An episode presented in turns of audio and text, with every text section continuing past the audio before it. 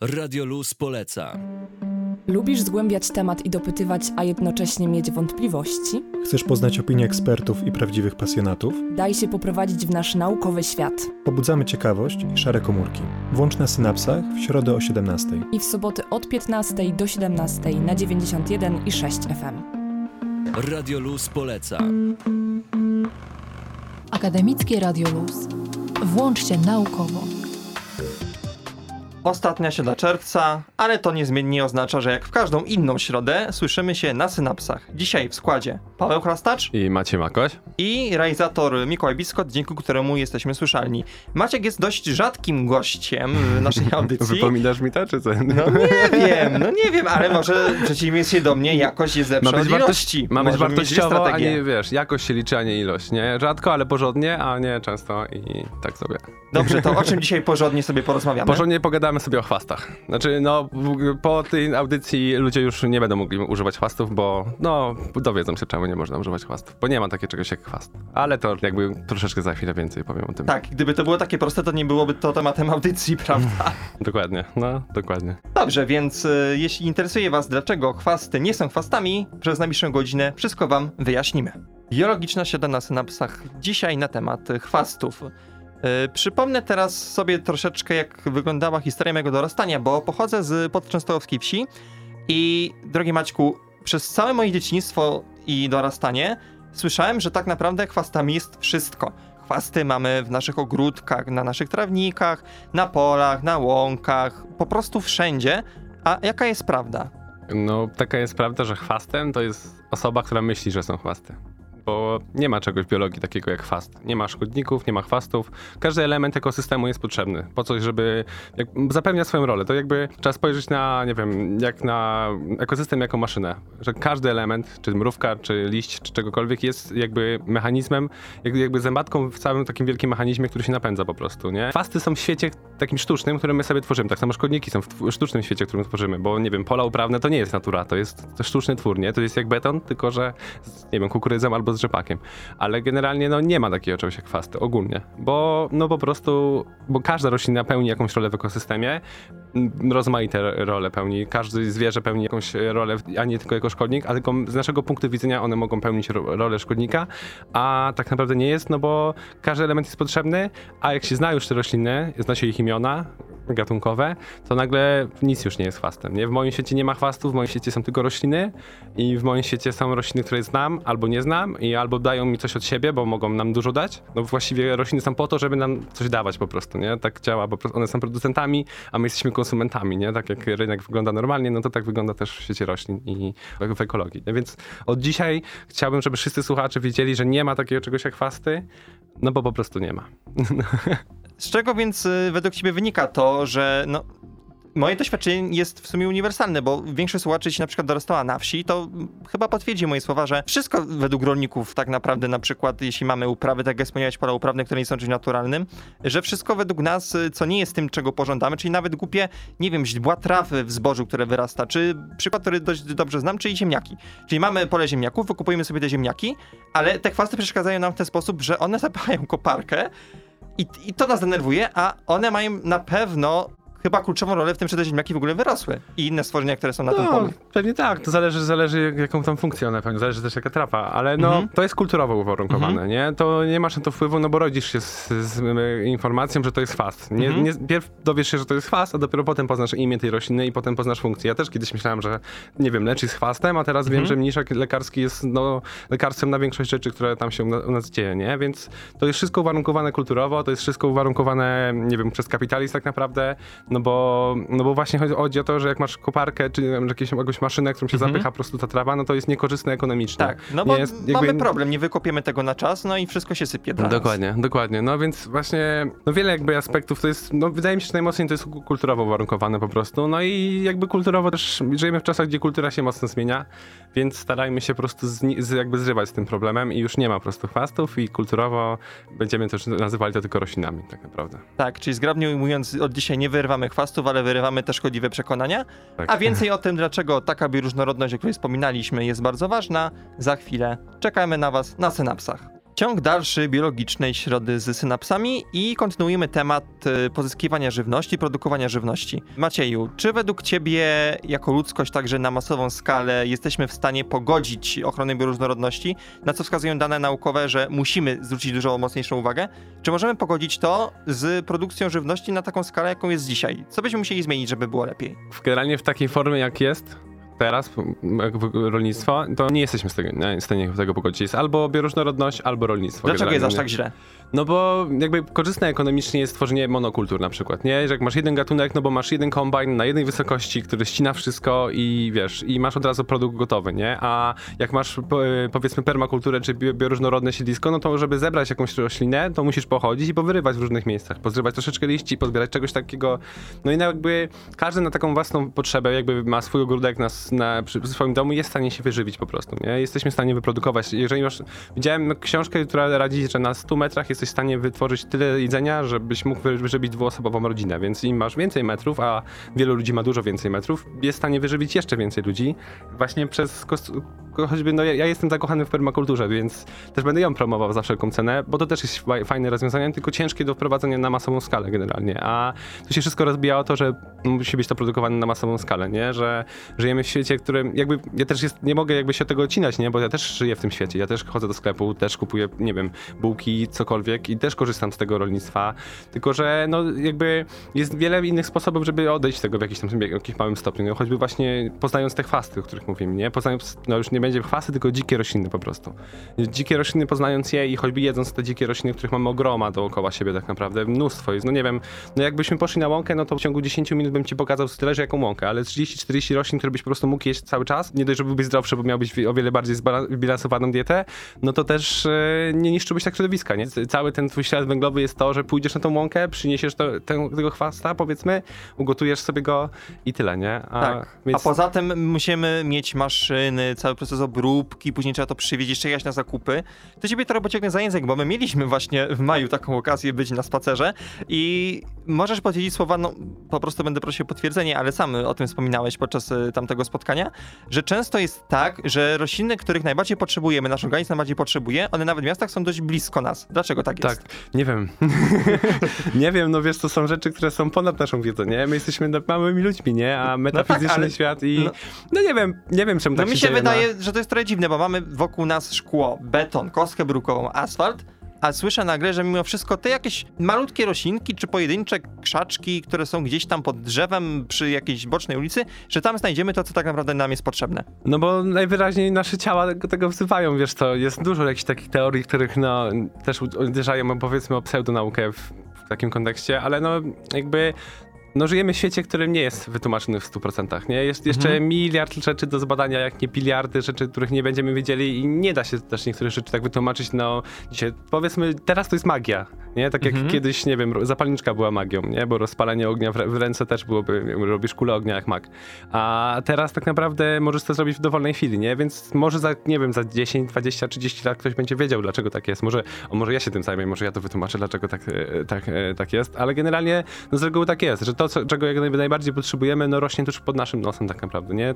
No po, pokrzywa jest takim doskonałym rzeczą, czyli jakiś podagrycznik, który rośnie, no ja, ja mieszkam Tak, w no blok- mógłbyś właśnie z tego spotkania kilka podsunąć słuchaczom pomysłów, czego szukać. no, po, pokrzywa przede wszystkim. To jest że roślina, którą powinien jeść każdy, tylko nie cały czas przez dwa tygodnie. Raz na jakiś czas jak sije, to jest naprawdę mega, warto to wygotować i w ogóle, no jest, to jest taki superfood, nie? To jest, nie wiem, jak komosa ryżowa, jakiś taki, nie wiem, jak awokado, takie milenialsowe jedzenie, ale ono rośnie obok nas i naprawdę jest mega. No nie jest jakby benefitów tego, korzystania z tego jest naprawdę ogroma. Po, polecam przeczytać sobie troszeczkę więcej, ale oczyszczanie krwi ogólnie jest mega. Podagrycznik też, no to jest drugi taki superfood. To jest, jest widziałem jakieś takie zdjęcie, gdzie podagrycznik, y, po- porównany ba, banan i podagrycznik pod względem ilości potasu i w, y, w było chyba 7000 mg, a w bananie było chyba 300, 400, no taka, no znaczna różnica tak naprawdę. Tak, tym 20 wszystkim razy około. No, Tak, a to są aż mniej. naprawdę rośliny, które są bardzo łatwo do rozpoznania i ja sam też je jem, no staram się jeść jak najczęściej po prostu i zachęcam też innych ludzi do tego, no bo jak ktoś ma ogródek, to często z tym podagrycznikiem walczy na przykład, albo z pokrzywą się tłucze,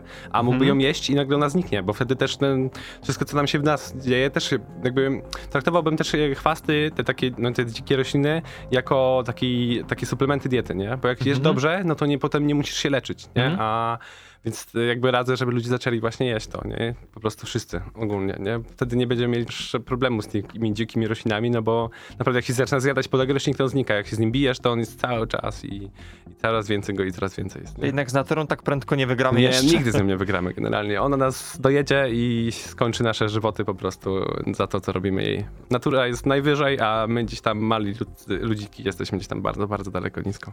Tak, tak sobie teraz myślę, że my na przykład w ogródkach chcemy właśnie wszystko wyplewić, chcemy mieć tylko na przykład przysłowiowy koperek, natkę pietruszki, inne warzywa, które są w formie takiej teoretycznie niezanieczyszczonej, ale z drugiej strony teraz sobie myślę, no co szkodzi nam, jak my sobie te listki, natki, koperku wyrwiemy, że jakaś tam inna trawka czy inne rzeczy rosną obok. No- to tylko, że nam źle wygląda przeszkadzało, Nie, to jest no- według mnie trochę nierozsądne. To bardziej chodzi o to, że no myślimy, że te rośliny zabierają energię życiową i te wszystkie składniki pokarmowe tym roślinom, które, z których korzystamy.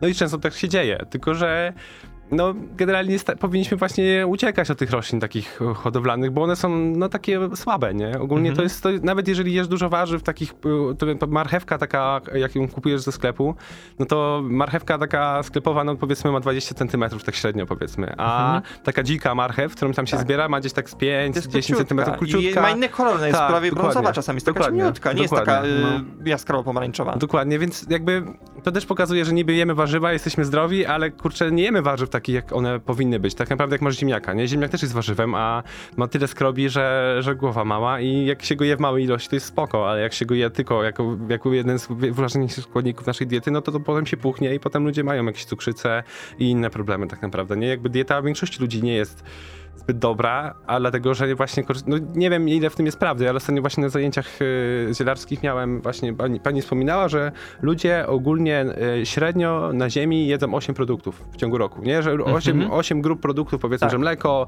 nie wiem, właśnie ziemniaki i tym podobne, no to Tak. 8 produktów no to jest strasznie mało, nie? No wiadomo, że jemy sery w różnych przetworzonych wersjach, ale dalej te same składniki są bardzo małe, a my jak, jak, jak ludzie, no nie wiem, dla porównania goryl, który sobie tam żyje gdzieś tam u siebie, no je 200, 200 roślin różnych dziennie. Nie? My też jak byliśmy zbierawczami, łowcami, to też jedliśmy tych roślin znacznie, znacznie więcej i znaliśmy też znacznie, znacznie więcej tych roślin, bo też i też jakby korzystaliśmy z tego jak zwierzątka, a my teraz w tym świecie jak żyjemy, no to po prostu wydzieramy matce ziemi po prostu to, to, to życie dla nas, tą energię, którą wkładamy w nasze ciała powiedzmy, a no ale to się teraz kończy, więc nie ma co się martwić. Nie?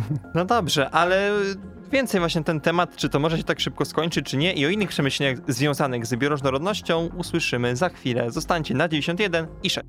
Wracamy do rozmowy na temat, y, już wiemy, że nie chwastów i ochrony bioróżnorodności. Maćku, to teraz może upewnijmy się, czym jest w ogóle bioróżnorodność, żeby nikt nie miał żadnych wątpliwości i co każdy z nas powinien robić, aby ją chronić. Bioróżnorodność to jest różnorodność form żywych, na, żyjących na Ziemi po prostu. Ob- na Ziemi jest mnóstwo różnych gatunków, które żyją obok nas, nawet jeżeli nie zdajemy sobie sprawy. I mówimy o wszystkich roślinach, zwierzętach, czymkolwiek. Tak, no po prostu o wszystkich istotach, które są traktowane jako istoty żywe. Czyli Mhm. bakterie, też grzyby, to też jest bioróżnorodność generalnie. Mhm. No i żeby właśnie świat działał dobrze i działał doskonale, zanim my się pojawiliśmy tam w takiej formie, jakiej jesteśmy, no to ta bioróżnorodność musi być jak największa ogólnie. Żeby musi być jak najwięcej różnych organizmów i jak najwięcej organizmów, które spełniają swoje role w danym ekosystemie. Są ekosystemy, które są zna- znacznie bogatsze w, e, w bioróżnorodność, powiedzmy, nie wiem, mamy Amazonię, nie? gdzie bardzo łatwo jest energię, no bo jest bardzo ciepło, dużo jest słońca, więc dużo organizmów, dużo roślin może się produkować, przez to jest dużo konsumentów, którzy mogą to zjadać i ta energia może się sobie krążyć gdzieś tam mocno. No i mamy, nie wiem, Arktykę, gdzie bioróżnorodność jest stosunkowo niska, no bo jest bardzo mało energii ogólnie docierającej tam i mało, co, warunki są na tyle niekorzystne, że nie jesteśmy w stanie po prostu jakby skorzystać z tej bioróżnorodności. No dobrze, ale mówimy o Amazonii, o Arktyce, a czy to wszystko ma też wpływ na nas na przykład tutaj w Europie? Oczywiście, no jakby kul, to nie jest tak, że na, ta nasza kulka jest jakaś, wiesz, au- autonomiczna, nie? Że Europa to jest co innego, że Arktyka to co innego i tym podobne. Każdy wybór, y, który, no jest efekt motyla, nie? To jest taki film z Ashtonem Kutcherem.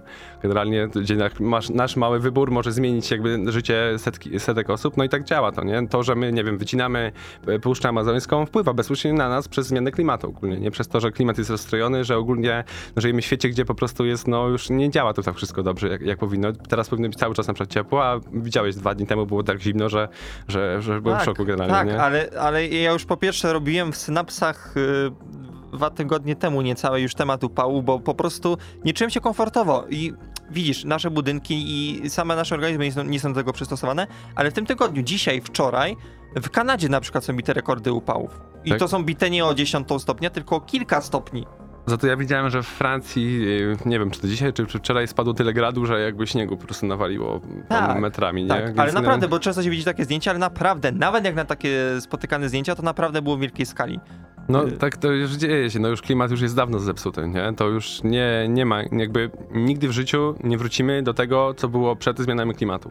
Świat już będzie mógł być tylko nowy, no, ale tak całe życie było, nie? Całe, jakby Ziemia nigdy nie była taka sama przez cały czas, tylko cały Mhm. czas się zmieniała. No i teraz naszą zmianą jest po prostu zmiana klimatu, która też zmieni całkowicie ekosystemy, nie? Tak. 65 milionów lat temu była, była, była asteroida, która pozbyła się dinozaurów między innymi z Mhm. naszej planety, no i to dało miejsce nam, nie? Więc Mhm. My teraz zrobiliśmy taką asteroidę mini zmieniając klimat i za jakiś czas na tej Ziemi będzie żyło coś innego, bo Tak. albo nie będzie żyło nigdy, no bo są różne, jest miliardy planet w wsz- wszechświecie, no i najwyraźniej może my będziemy najgorszą katastrofą, jaka mogła zdarzyć się naszej planecie, ale liczmy, że nie i że życie się odbije, no bo naprawdę życie ży, żyje w takich miejscach niekorzystnych, no choćby to, że Ziemia pokryta e, milionami ton e, pyłu 65 milionów lat temu, a jakoś rośliny i grzyby i różne istoty sobie dały radę i jakoś żyjemy dalej, więc Tak. liczę, że my nie będziemy najgorszą tą katastrofą i jednak, y, no i właśnie, żeby nie być też tą katastrofą. Tak, miałem ogólnie- już do tego przejść, bo obiecałem to słuchaczom. No, Tak, no żeby... Co zrobić? No generalnie dać naturze spokój, przede wszystkim. Jak?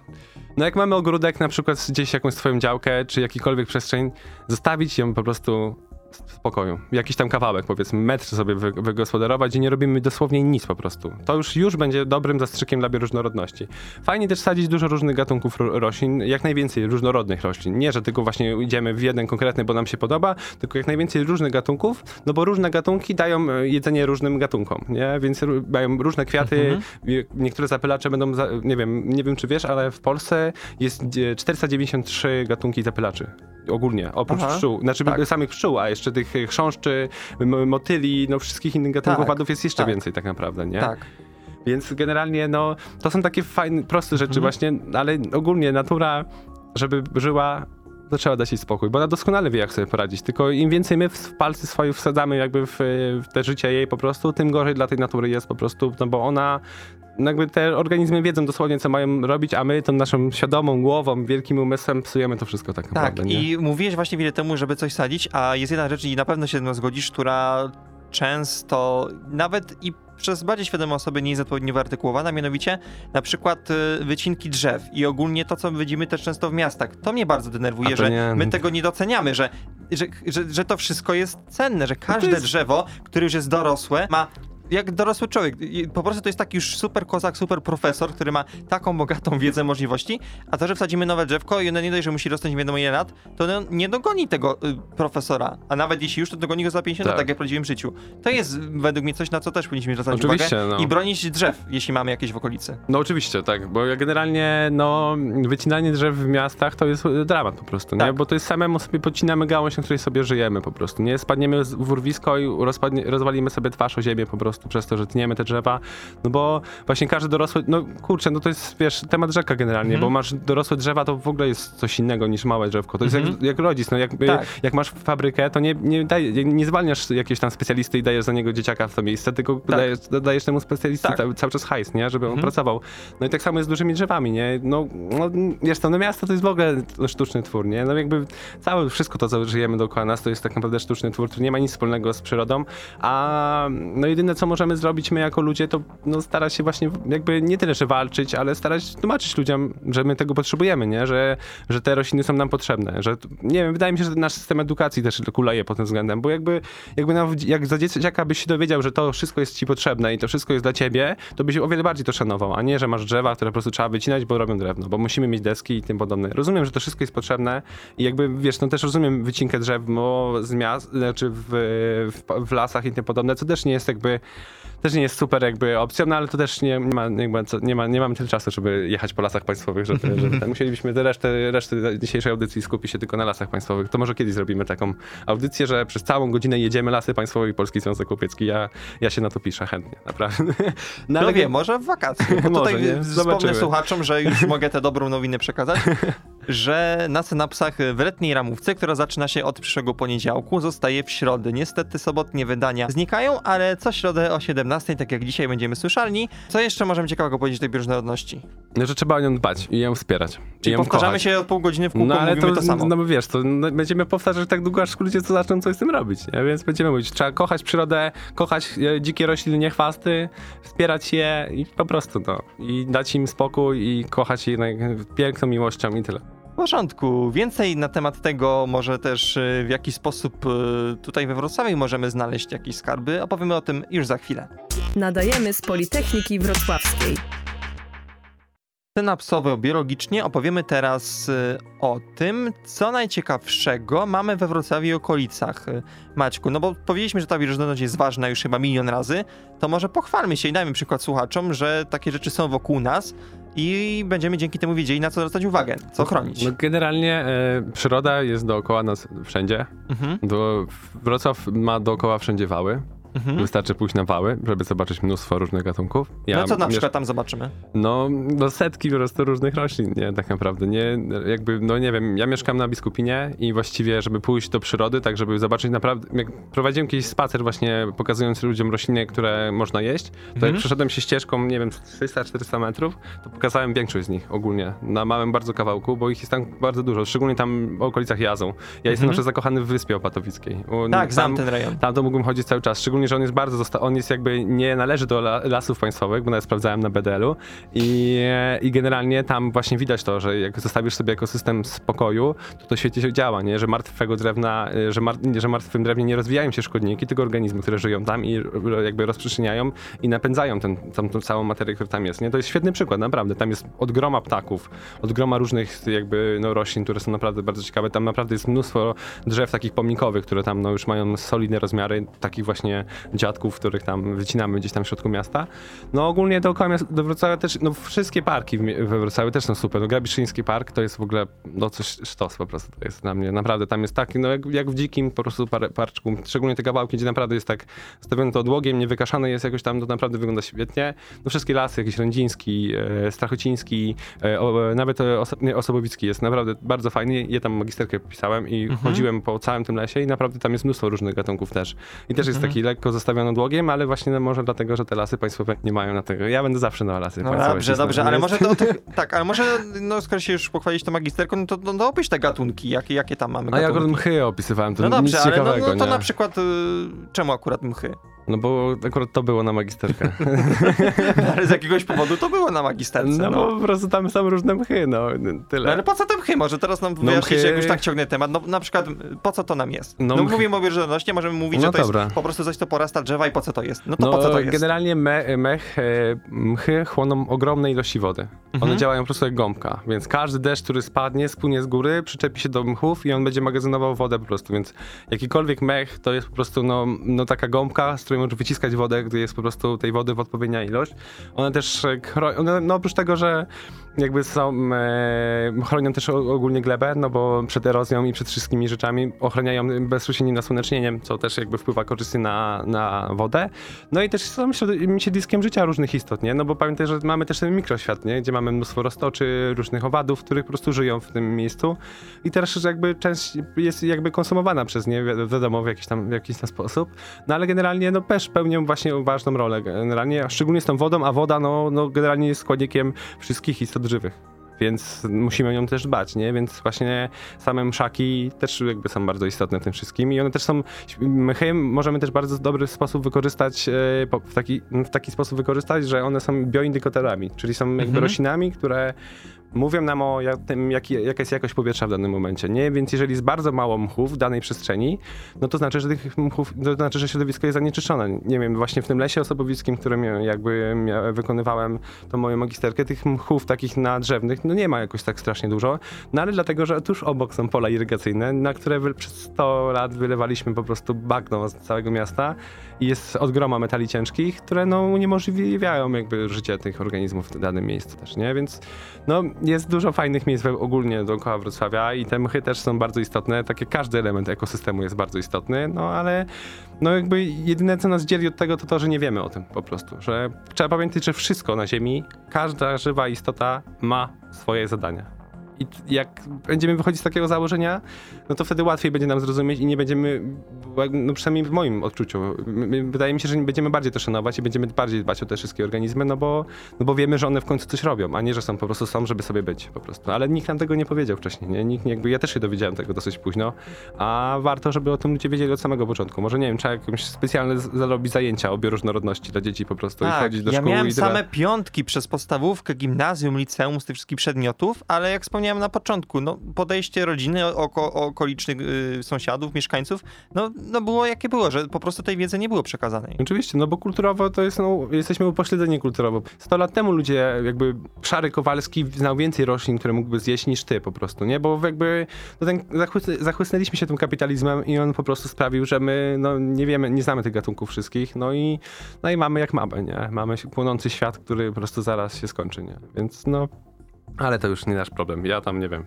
Jak daj, jest ten taki graniczny moment 2050, ja już będę miał 50 lat, to już 50 lat na umieranie to już jest spoko czas w ogóle. Już dużo rzeczy się porobi. No, Dwa razy No. dłużej niż teraz, więc. Dobrze, czyli, git. czyli synapsy jeszcze 29 lat będą nadawane No, i tyle. no, może, Do końca no. świata będziemy Może nadawali. tak, jeden dzień dłużej, Jeden dzień No, dłużej, jak- jak to niektórzy mówią, prawda? Dobrze, y, czas na pożegnanie przyjdzie za chwilę, ale może ktoś z was właśnie wykorzysta tę chwilkę na to, żeby przemyśleć, czy właśnie też i w swojej najbliższej okolicy macie jakieś roślinki, czy większe drzewa na przykład, na które nie zwracaliście uwagi, a może warto to zrobić. Powolutku kończymy biologiczną środę, w której wzięli udział Paweł Chrastacz i... Macie Makoś? A realizatorem dzisiejszej audycji był Mikołaj Biskot. Zostawimy jeszcze was, kochani słuchacze, z praktyczną propozycją od Maćka, bo tyle się nasłuchaliśmy, ale czy Maciek też potrafi praktycznie przekazać, albo chociaż jakimś wykładem na przykład? No tak, Coś więcej? w No to godzi- robisz coś takiego ciekawego? W tą godzinkę mało mam czasu, żeby powiedzieć wszystko, co bym chciał wam powiedzieć, ale generalnie w najbliższą sobotę w czasu przestrzeni o godzinie 17 będę miał właśnie wykład na temat e, budowania siedlisk. Właśnie o tych wszystkich zabiegach, jakich, jakie możemy zastosować, żeby właśnie pomóc przyrodzie w naszym otoczeniu i no, ogólnie, żeby wspierać bioróżnorodność. Więc wszystkich serdecznie zapraszam. Wstęp jest za darmo, więc, Tak. więc zapraszam wszystkich serdecznie. Akurat po naszych synapsach, więc wysłuchamy sobie synaps, tam się skończą za 5.17, no to akurat będzie można na ten Tak, ten tak. biskupin prawie już dojechać, więc y, zapraszam wszystkich. Byłem też na innych wcześniejszych warsztatach z Maćkiem i mogę potwierdzić, że naprawdę warto, ale z drugiej strony, no wiadomo, że w redakcji mamy no. samych najlepszych y, ludzi, także no. Wszystko się zgadza. No to cóż, y, do usłyszenia w sobotę o 15 ze mną i za nią Buchwald w ostatniej audycji na Snapsach w wiosennej ramówce. Do usłyszenia. Pa!